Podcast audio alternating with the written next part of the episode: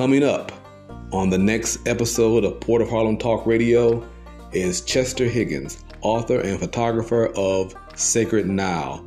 If you're like me, you have seen his images in the New York Times and Essence Magazine, to the Walters Gallery in Baltimore and the American Embassy Gallery in Nairobi, but never heard his voice. Well, that may change for many of us as we talk about his eighth book, Sacred Nile, which he completed after nearly five decades of traveling to the Nile Valley. That's Egypt, Sudan, and Ethiopia on the next episode of Port of Harlem Talk Radio.